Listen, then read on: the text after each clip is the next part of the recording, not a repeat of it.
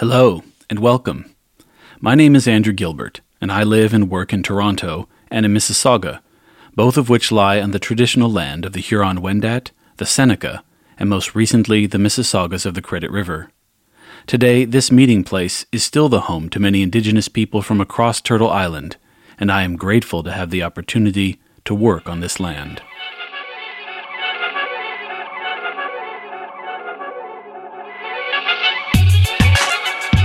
So maybe you're like me.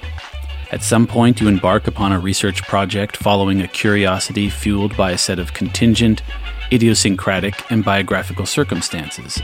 And eventually, you find yourself looking for intellectual community, because not that many anthropologists have centered their work around the same keywords or research objects that you have.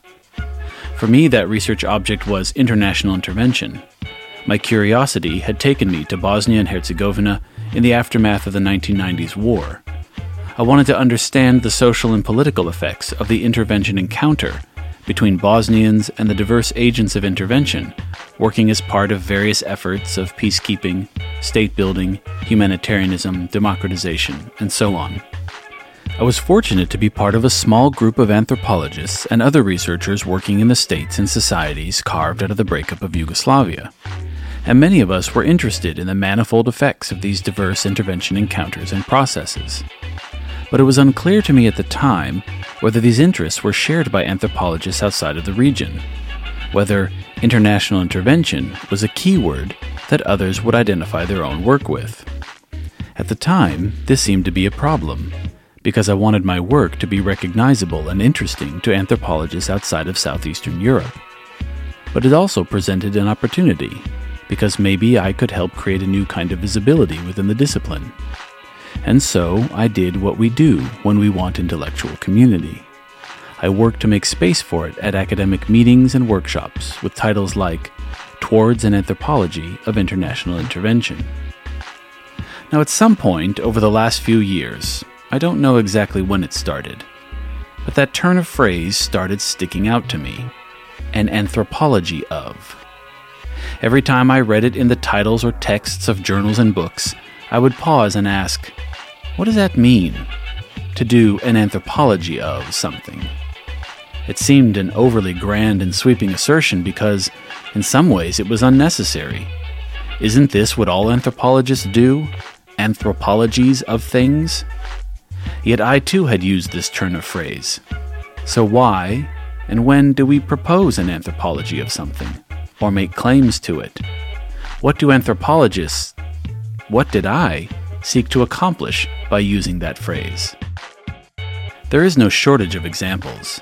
A simple search in various databases of anthropology journals reveals propositions for anthropologies of a vast range of things, such as labor, old age, parking, viral hemorrhagic fevers, hate speech, interior dialogue, immunology, and my personal favorite, undesired buildings. Is there anything common across all of these propositions or claims? Or is this turn of phrase simply a useful way to distinguish ourselves in a competitive academic market and add intellectual heft to our scholarly endeavors? One way to answer these questions would be to read the articles and books that make these claims to an anthropology of something. But a better way, it seemed to me, would be to ask the anthropologist writing them. But I had some nagging doubts. Maybe I was alone in my curiosity. Would others who use this turn of phrase find an inquiry into it and to their own use of it worth talking about? As it happens, I need not have worried, at least on this last question. It turns out that anthropologists, or at least some of them, were game to help me think through this turn of phrase within the discipline. At this point, I should let those that responded to my invitation introduce themselves and the articles that grounded each of our conversations. My name is Akhil Gupta. I am the president of the American Anthropological Association, but I'm also professor at UCLA. I have a joint appointment at the University of Melbourne in Australia, and I am the director of the Center for India and South Asia at UCLA. The article that I'll be talking about today is called An Anthropology of Electricity from the Global South. My name is Trudi Lynn Smith. I'm an artist and adjunct assistant professor at the University of Victoria on the traditional territory of the Lekwungen speaking peoples. My name is Kate Hennessy. I'm an associate professor specializing in media at Simon Fraser University's School of Interactive Arts and Technology on the unceded ancestral territory of the Musqueam, Squamish, and Tsleil-Waututh peoples. The title of our article is Anarchival Materiality in Film Archives Toward an Anthropology of the Multimodal. My name is Eleana Kim. I teach at the University of California, Irvine.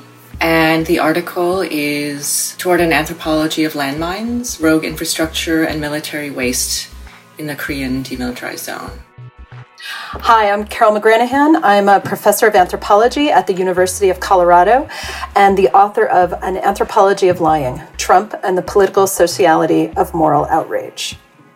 My name's Nick Seaver. I'm an assistant professor of anthropology at Tufts University, and I wrote an article titled, What Should an Anthropology of Algorithms Do? My name is Tobias Rees. I'm a Reid Hoffman Professor of Humanities at the New School of Social Research and at Parsons um, School of Design in New York. And I'm director at the Berggruen Institute, uh, a private uh, or nonprofit research institute in Los Angeles. By the way, the title of his article is Humanity Slash Plan, or On the Stateless Today also being an anthropology of global health. My conversations with these authors took place over the course of about three weeks in October of 2020. They were wide ranging and expansive, and taken together, they offered fascinating and provocative views about anthropological practice at this historical moment. Indeed, one of the things that becomes clear once you start to explore the deployment of this phrase is that to look into propositions for an anthropology of something is to encounter some of the edges and horizons of the discipline. So I hope you'll stay with me for this podcast as we put this common sense phrase under scrutiny and see what it can reveal about anthropology today. So, where to begin? My reading of a number of articles that propose or make claims about an anthropology of something show that more or less all are involved in making their research object legible and available for anthropological analysis. This is particularly the case when it is something like algorithms, electricity, or landmines, about which little has been written. And so, to a greater or lesser degree, most articles do a number of similar things. They describe the object of analysis as an empirical and discursive phenomenon. They describe its effects, they historicize it and locate it in a field of comparison. They describe the social relations and political fields it generates and which give it life. They engage with the concepts and categories of others and offer a few themselves. And they point to directions for future research. But in asking why they propose an anthropology of something, or what it means to do so, I encountered distinct stakes and aims. These are probably best understood in the words of the authors themselves. Take Carole McGranahan. Remember, she wrote about An Anthropology of Lying, published in early 2017. The origin of that article was not in fieldwork, but in American politics. In mid December 2016, and thus the wake of Donald Trump's election as President of the United States, she got a call asking if she would like to contribute an essay on anything having to do with the election. Trump's lying seemed ripe for analysis. There were, however, very specific goals she had when she proposed an anthropology of lying. I knew that what I wanted to write was not, not a correction to the lies. So I felt that, right, an anthropology of lying wasn't about saying what truth was.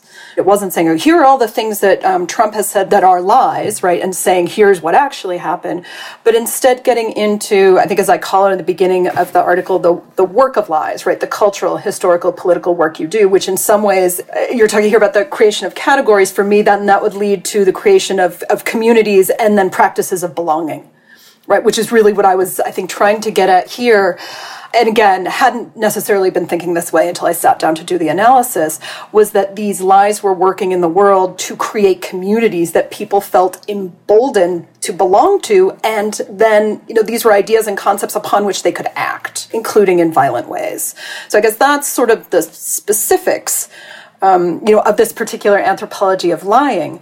So one of the first things I did, you know, will not surprise you, was I went to Google Scholar and typed in anthropology of lying, right, to see what okay, what exists, what does the literature look like, what's out there, and I was sort of surprised that there was really very little. Um, that caught me off guard. I actually thought that there was going to be more written about um, lying as a you know, cultural practice or cultural category, and there wasn't. So that was one thing that was immediately apparent to me that there wasn't really an anthropology of lying. And I guess the second part beyond just reviewing what had been done in anthropology and sort of trying to mark this in a new way as something worthy of our collective attention within the discipline was also saying to the outside world anthropology has something to say here about lies. You know trump's lies both in 2016 and right now in 2020 take up a lot of airtime um, in terms of him literally you know expressing lies and tweeting lies but also people discussing them refuting them and thinking about them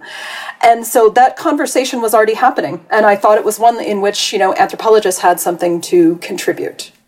So, although the origins of her article were not in fieldwork, her proposal of an anthropology of lying did come out of the attempt to account for and explain something in relationship to the theoretical concepts in existing scholarship, and in finding a lacuna there.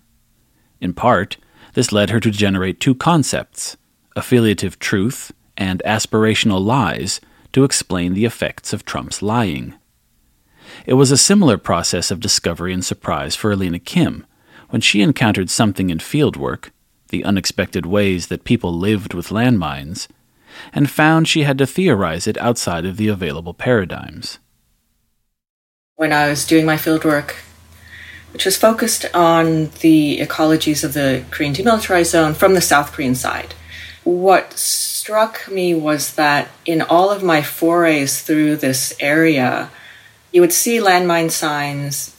One knew that this is one of the most heavily mined areas in the world.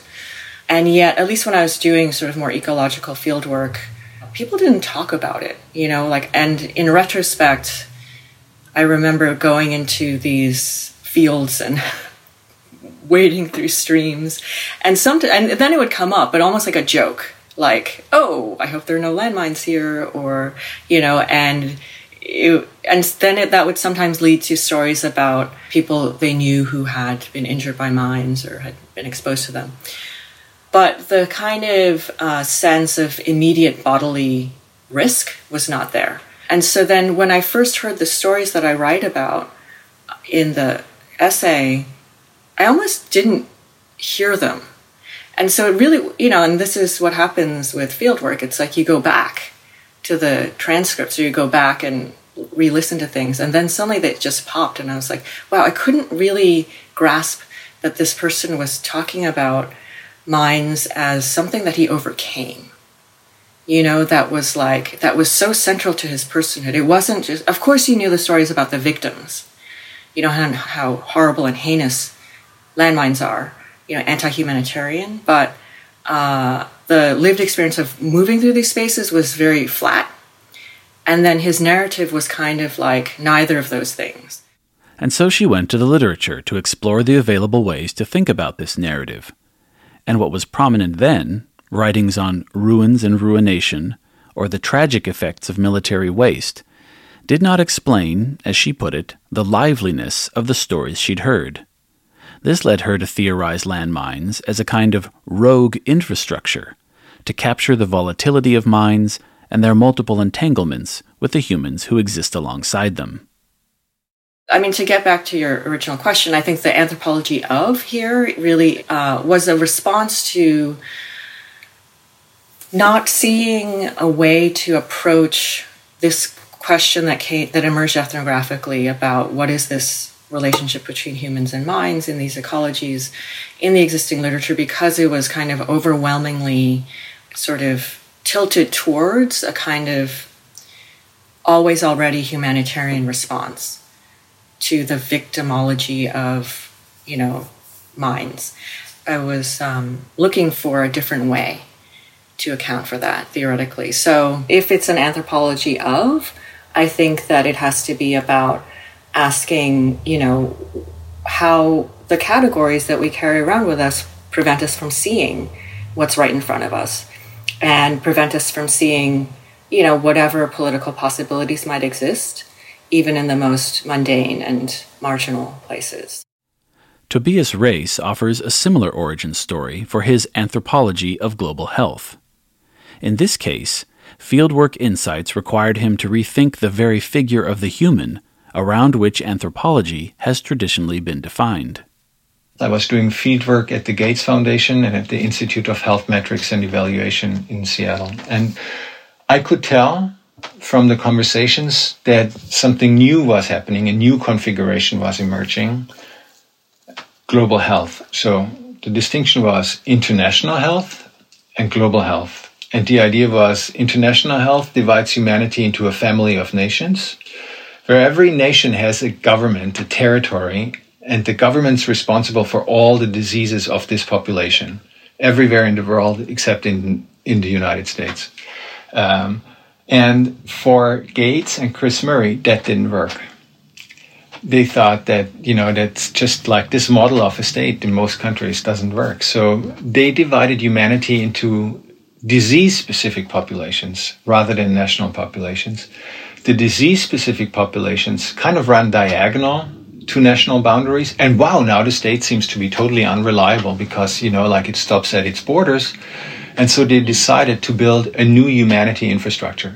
Then I made a discovery that was complicated for me. The concept of the human that is implicit in international health and the concept of the human implicit in global health are basically mutually exclusive. One is like society, the social, the nation state, and, and disease is a social problem. And the other one is a global humanity. Whether you belong to a nation or not doesn't define your status as human. It's much more humans as biological things among biological things than humans as social things set apart from biology. So now you're in a real problem because that means does social theory apply? Because social theory is contingent on a concept of the human that is actually really different from, let's call it global health or a networked humanity. And then you recognize, wow, and, and, and, anthropology is like the study of little nations, of little societies imagined as a nation historically. We're, as a field, completely complicit with a certain concept of the human and of humanity that has not always existed, that is not obvious. Why would we pledge allegiance to this? And so uh, the, the anthropology of was in that paper a double effort to show the emergence of a new configuration and to ask the question is this an event on the le- on the let's call it epistemic or ontological level of the human in such a way that the human on which anthropology was built doesn't matter, so to speak, to this formation, or more like is a uh, is an echo from the past. And then the study of global health is a, a kind of laboratory in which anthropology as a field, the concepts of anthropology, the methods of anthropology cannot predate the analysis. I became really interested in how we can rid anthropology of the concept of the human to which it is indebted and allow for new work. For Trudi Lynn Smith and Kate Hennessy, it was an unexpected encounter in the archives of the Field Museum in Chicago in 2013 that set them on the long path to their proposition for an anthropology of the multimodal, centered around what they call anarchival materiality.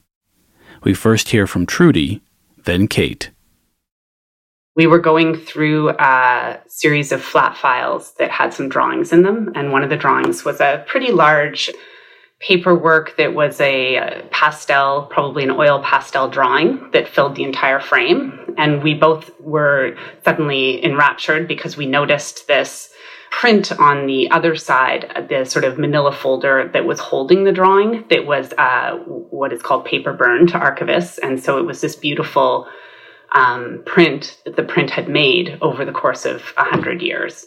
and um, and we were taken by this and the idea that the archive itself was making things all the time that it wasn't just that we were storing things in archives as humans the modernist project of going in and and sending things into the archives that then live there forevermore in this sort of um, stopped time but that actually things were always alive in the archives and always changing and when you say Trudi, you know, we started using words like uncooperative, rebellious, unruly, objects, you know, working against the will of the, the conservators and the curators and, you know, doing these unexpected things um, on their own and really, you know, causing trouble to the archivist. And um, that inspired us to think about, you know, all of the other ways that potentially we could work with this idea in archives and what that would mean for, you know, the materials within archives and their, you know, like Trudi was saying, there, sort of lively action, um, what that would mean for the way archivists did their work, and also how people would come to know or understand things in archives differently over time because of their material transformations. Um, and that was exciting to us because um, it felt like a real moment of uh, kind of unsettling or a, a rupture, and um, you know, drew us to thinking about the ways that the structure and what it intended to do in terms of being a memory institution or preservation institution um, could not actually contain the, the, the liveliness of those objects. And that made us think in a lot of different directions um, in terms especially in terms of you know ideas of authority and power and colonialism. Um, and and so that is what led us then to our work with the the British Columbia Provincial Archives in Victoria. Um, I'm in Vancouver on you know unceded ancestral Musqueam, Squamish, and Tsleil-Waututh territory, um, and there's a big set of you know, obligations as a settler scholar that I have here in thinking about uh, preservation in museums and um, the the legacy of colonial collecting and genocidal colonial policies on this territory. Okay, thus far we have heard familiar stories of surprise and discovery, but they act as great reminders of the excitement and creativity of research and writing. Like Trudi and Kate's article, Nick Seaver's essay on the anthropology of algorithms was less about proposing something new than it was an intervention into an ongoing discussion.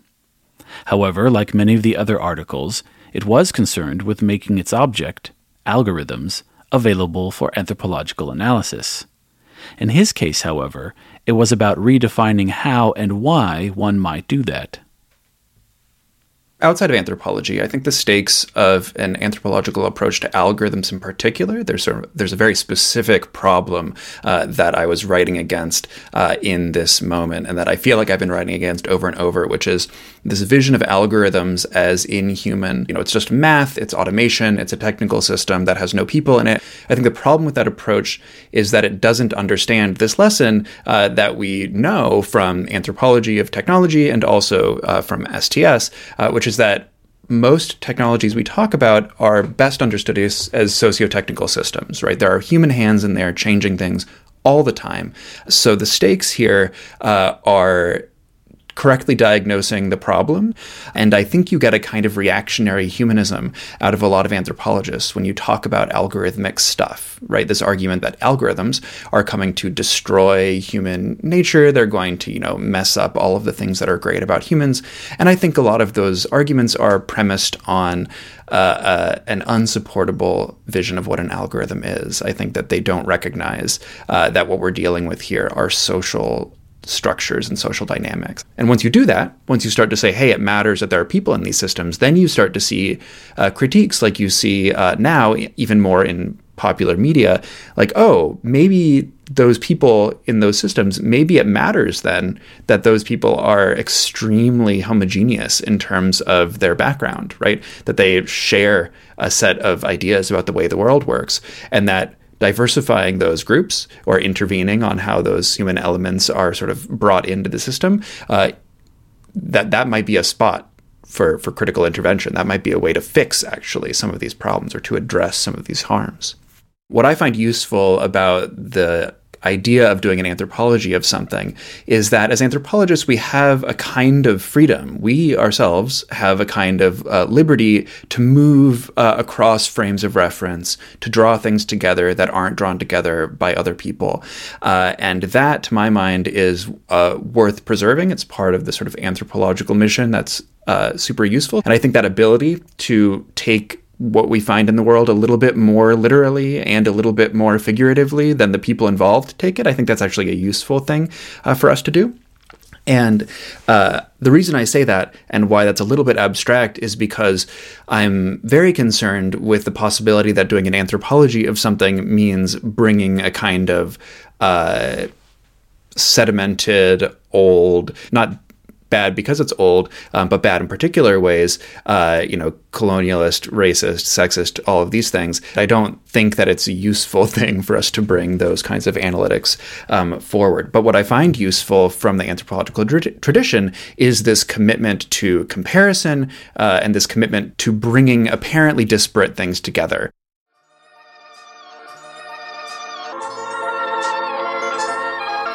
So, one of the stakes in proposing an anthropology of something is deciding what it, anthropology, is, and what to bring forward from it and what not to. It seems to me that this comes in part from the freedom in that dialectical relationship between fieldwork and conceptual work. We are often asked to answer two basic questions in our research. What does anthropology bring to the study of something like algorithms? But also, what can the study of algorithms bring to anthropology? This encourages us to see the discipline as something malleable, as something that our research might play a role in redefining or reshaping in some small way. This might be the reason behind another feature of so many propositions for an anthropology of. That is the way they highlight and foreground the qualities of newness, novelty, and originality. Of course, when I put this to Carole McGranahan, she suggested that there are other ways and reasons to draw attention to something beyond the question of whether your analysis offers a new research object or novel theorization. It may be to extend an invitation to others good ethnography, an analysis that you know makes you sit up and, and you want to think with. You know, that's um, you know those get people excited. Not just writing about something that no one's written about before. That could be boring and flat and you know not necessarily valuable, um, and, and yet. I like to think of it more when I when I was writing mine. I, it wasn't so much that no one has written on this before. It was more this matters now. than the realization that there wasn't a lot written about it in the discipline. And so then the sort of, I think the more doing it as kind of marking it as something, at least I guess, that I thought was important. This is um, it, it, provisional for sure. Right. This is certainly my first time working through some of this in that initial article, but I think there's something here, right? In that sort of like opening to one's colleagues.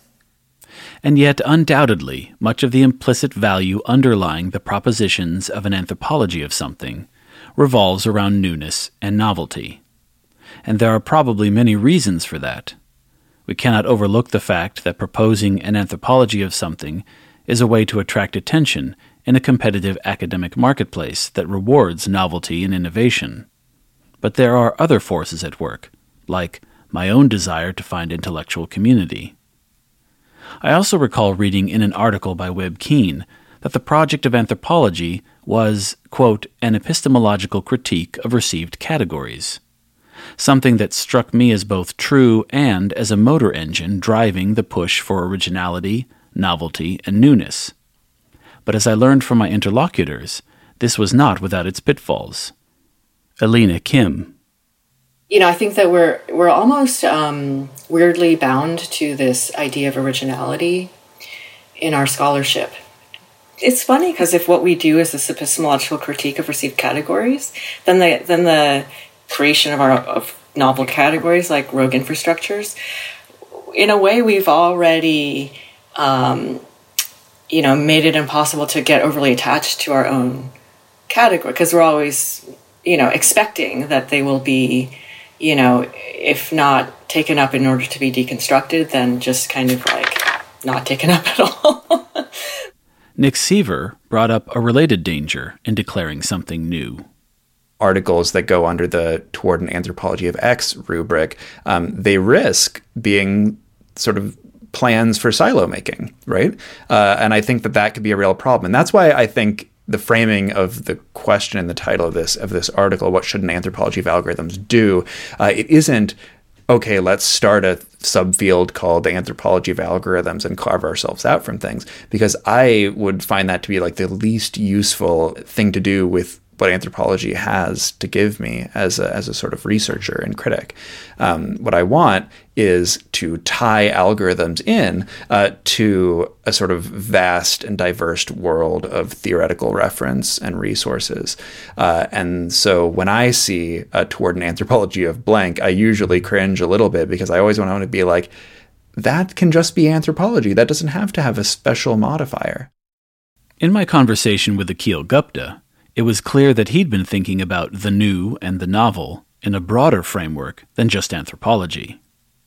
You know, the argument about novelty and newness um, is something that I've just uh, published or is in the process of being published, an article on, on maintenance in infrastructure. And that's precisely the argument I make is that in looking at infrastructures and thinking about infrastructures, there's a huge amount invested in the novelty and newness. This is the longest bridge ever built. This is the most complex railway system, you know, and so forth. But then once it starts operating and people are riding the tram or do, doing whatever, then everybody loses interest in it. It's like, okay, it's just a normal thing that we do every day.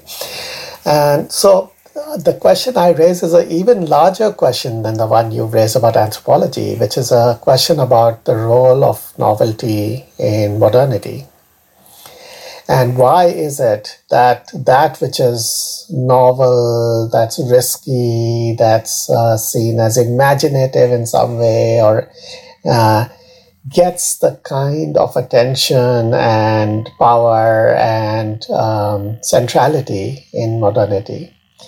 Uh, rather than maintenance, repair, reconstruction, you know, you know, the routine as opposed to the novel, right?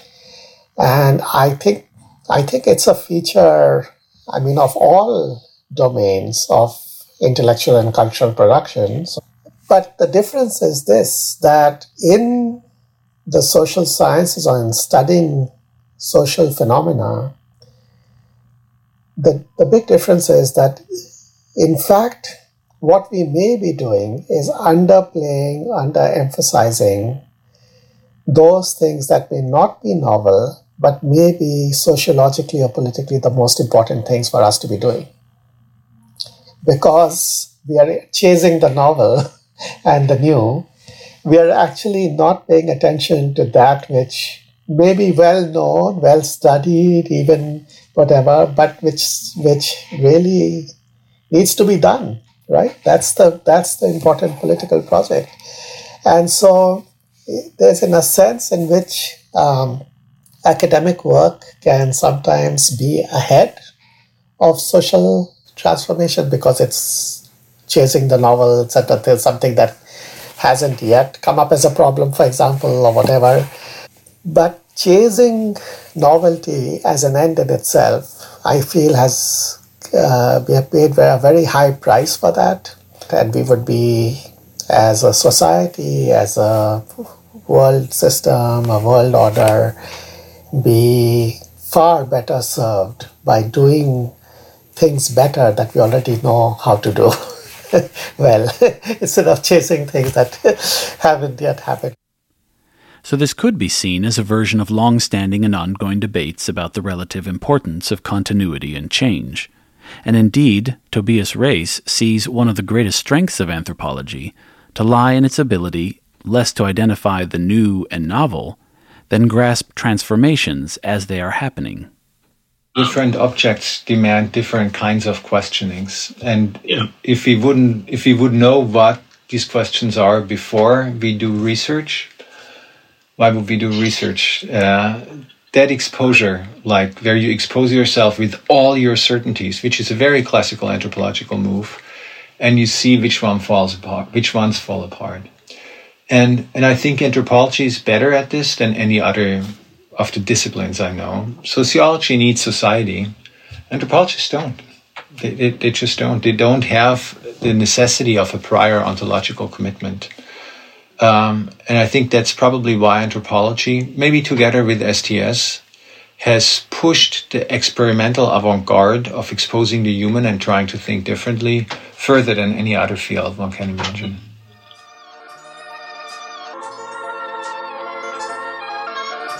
There was one more interesting commonality that became unavoidable as I read across all of the articles. And it's related to, but distinct from, the value placed in the discipline on originality and novelty. And that is a predilection for foregrounding the excessive, the unintentional, unpredictable, unexpected, unstable, and unforeseen, the volatile, aberrant, arbitrary, and unruly, the rogue, and the fugitive. Part of this predilection might be attributable to that skepticism of received categories and of the common sense taken for granted aspects of human thought and action, or to the epistemologies of surprise that Jane Guyer has discussed. But it's not only that. It reminds me of another argument made by Webb Keane that an ethic underlying much anthropological practice and debate since the turn from positivism was, quote, to demonstrate some locus of human self creation not reducible to external determinations. end quote. I asked each of my interlocutors about the status of this in their own work, and whether they think it is baked into proposing an anthropology of something. Eleana Kim both recognized these qualities in herself and in anthropology, but said it raised some questions. I'm completely guilty of reproducing this desire and search for the volatile, the excessive, the unanticipated, because it's exciting. But I also think that the value that we place on it should be critically examined more because we take it so for granted. And so when I am advising my students, I push them in that direction. Just the nature of reality means that it will yield something unexpected, right? So there's that. Uh, but which one of those unexpected things makes us feel like that's worthy of attention, publication, thinking, you know, sharing. For Kate Hennessy and Trudi Lynn Smith, it was precisely the volatile nature of the materiality of archived things that inspired their call for renewed reflexivity by anthropologists regarding their documentary practices. We hear first from Kate and then Trudi for us as um, visual anthropologists and um, uh, you know artist anthropologists, this kind of work compels us to really take seriously um, an investigation of our tools and how we create knowledge and how we um, make claims about the knowledge that we're creating and what it's meant to do and what the institutions that we take for granted as uh, stable and authoritative and reliable really are. And so for us, you know, going into the archive is an interesting place to start because it starts to undo a lot of the assumptions that we have about institutions like that as stable, as permanent. And if I can just jump in there, also the anthropological project itself as imagining itself. So, part of the anthropology of the multimodal is thinking about the anthropological project itself, imagining itself as stable. So, when you archive something like a film that you made, you imagine it stays forever. And the article we wrote is a lot about how that's simply not true. As you might imagine from what he said earlier, Nick Seaver's anthropology of algorithms has been pushing against a strong determinist framework, one that exists both in the academic world but also in public culture. You also see nowadays, over the past few years, I suppose, a very dominant strain of popular critique of algorithmic systems that comes from inside of Silicon Valley, that comes from people who were themselves, you know, persuasive designers. Uh, there are organizations like the Center for Humane Technology. There's this documentary that just came out on Netflix. It's not really a documentary, um, but called The Social Dilemma, which entirely embraced this super determinist, you know, algorithms are getting into your brain. They work so well. And I think that we have set ourselves up for this sort of by endorsing a kind of determinist uh, line uh, that all the, all along had in it these kind of behaviorist premises, uh, and it's been hard, weirdly, for critics of algorithms, anthropologists and otherwise, to ditch the behaviorist frame right? To say, like, well, what's interesting about these isn't that finally technology's found a way to burrow directly into your head and make you do things. And I think it's a it's a Hannah Arendt line, right? That the problem with behaviorism isn't that it's true, but that it might become true uh, if we treat it in such a way or we organize our lives around it. Um, and I think that that's something that anthropology can bring to the table, which is a sort of non-behaviorist account of these technologies that work on behaviorist premises. Akhil Gupta saw this interest in the excessive as a feature of many classic ethnographies, and thus, in many ways, a part of anthropology for a very long time. You see this right from the beginnings of anthropology. So, you know, go to classic texts by Malinowski and other people, and there's tons of material in the text that he has no way of explaining. It's just there. you know, he just presents you with kind of more or less uh, unedited field notes, you know, and he has no idea where this is leading or what it might, how you might theorize this. So, in a sense, I think anthropology depends on, has always depended on excess and the the superfluous, the things that were thrown away in uh, in a, in a effort to make everything conform to the logic of the argument and so forth. And that might have got thrown away. It's also about the importance given in the discipline to the contingent, to the fact that the field can surprise you uh, in a way so that your best laid theoretical plans may not actually work out. And we've always also valued the counterintuitive in the discipline. So if economics tells us people behave this way, anthropologists go and find they actually don't. and that's not how everyone behaves. So I think that in one way has made the discipline marginal to academic uh, institutions because the disciplines that are obviously most central are the ones that legitimize existing hierarchies and we are always trying to unsettle those hierarchies. In some ways, we are self marginalizing in a very project, in a very intellectual project. Um, but in other ways, it's also made it the discipline to which a lot of people turn when they want to find things that don't conform to what is already known. Now, this point about finding things that don't conform to what is already known is the perfect place to bring in Tobias Rees on this question of anthropology and its relationship to that which exceeds our explanatory frameworks. He begins with a distinction between the emergent and the actual. When you speak about the emergent, that could mean that there is something new, still nascent, that is not yet stabilized. Um, and most people who do that actually want to identify what the new it is. And if you get it right, you're the anthropologist of the it. You're the it boy or the it girl, and that's very good for your career. Over time, I decided that I couldn't care less about the emergent. What interested me about what one usually called the emergent is what I would now call the actual. Um, the moment when something is released from the way in which it is known, but it is not yet known again and and that's the actual right? The actual would be for me that moment when the old no longer works and whatever is nascent is just pure movement. It's noise. Everyone looks for the melody but what if you actually would only care about the noise? And so when i when i sometimes speak about poetics it's not that i think i'm a poet it's that the classical definition of the space of the poetic is the space of non-identity. It's the space of pure noise. That you cannot, and Deleuze and Guattari have this beautiful phrase, what are philosophical concepts?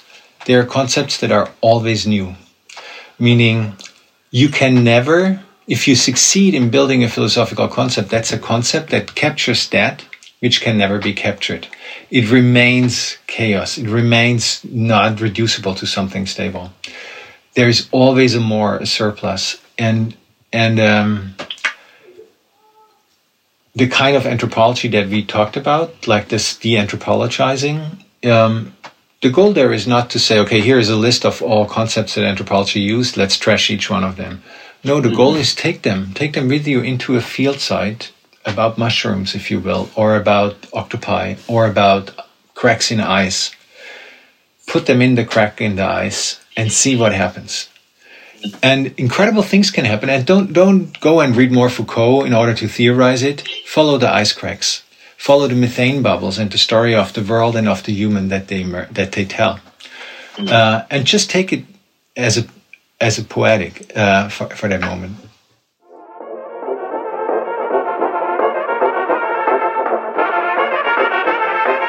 This podcast project on an anthropology of really began as a reflexive impulse to follow my curiosity about a phrase that, at least among anthropologists, myself included, is familiar, unremarkable, and part of common sense. I wanted to defamiliarize it somewhat, to ask what we mean by it and why we use it in some cases but not in others, and perhaps explore some of the edges of anthropological thought and practice today. One of those edges has clearly been shaped by science and technology studies, and attention to the materialities of things. But I could really only share a part of my exploration in this podcast.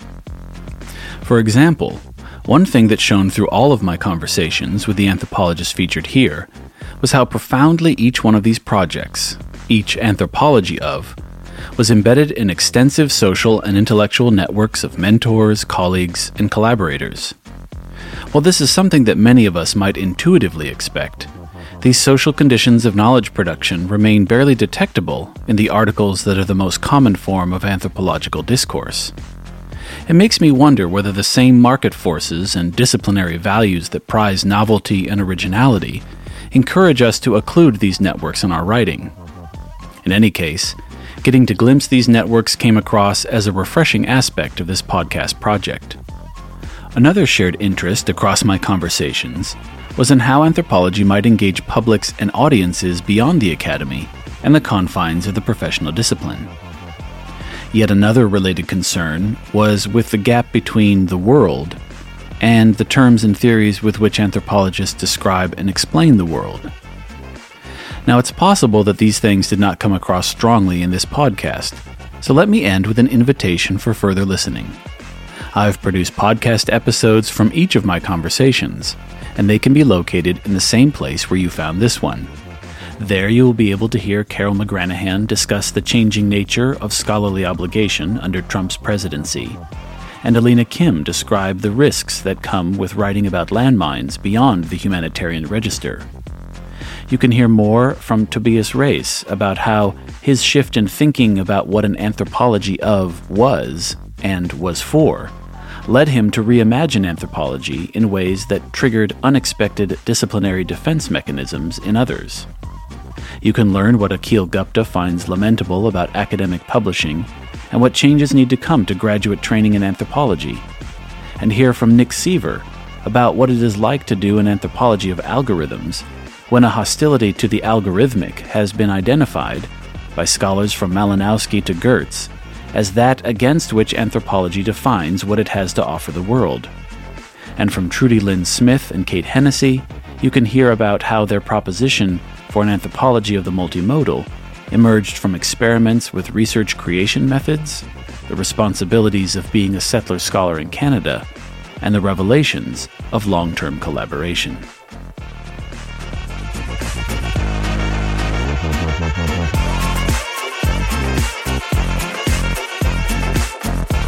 Post production wizardry for this podcast was provided by Matthew Bailey, and the music is by Abstractor.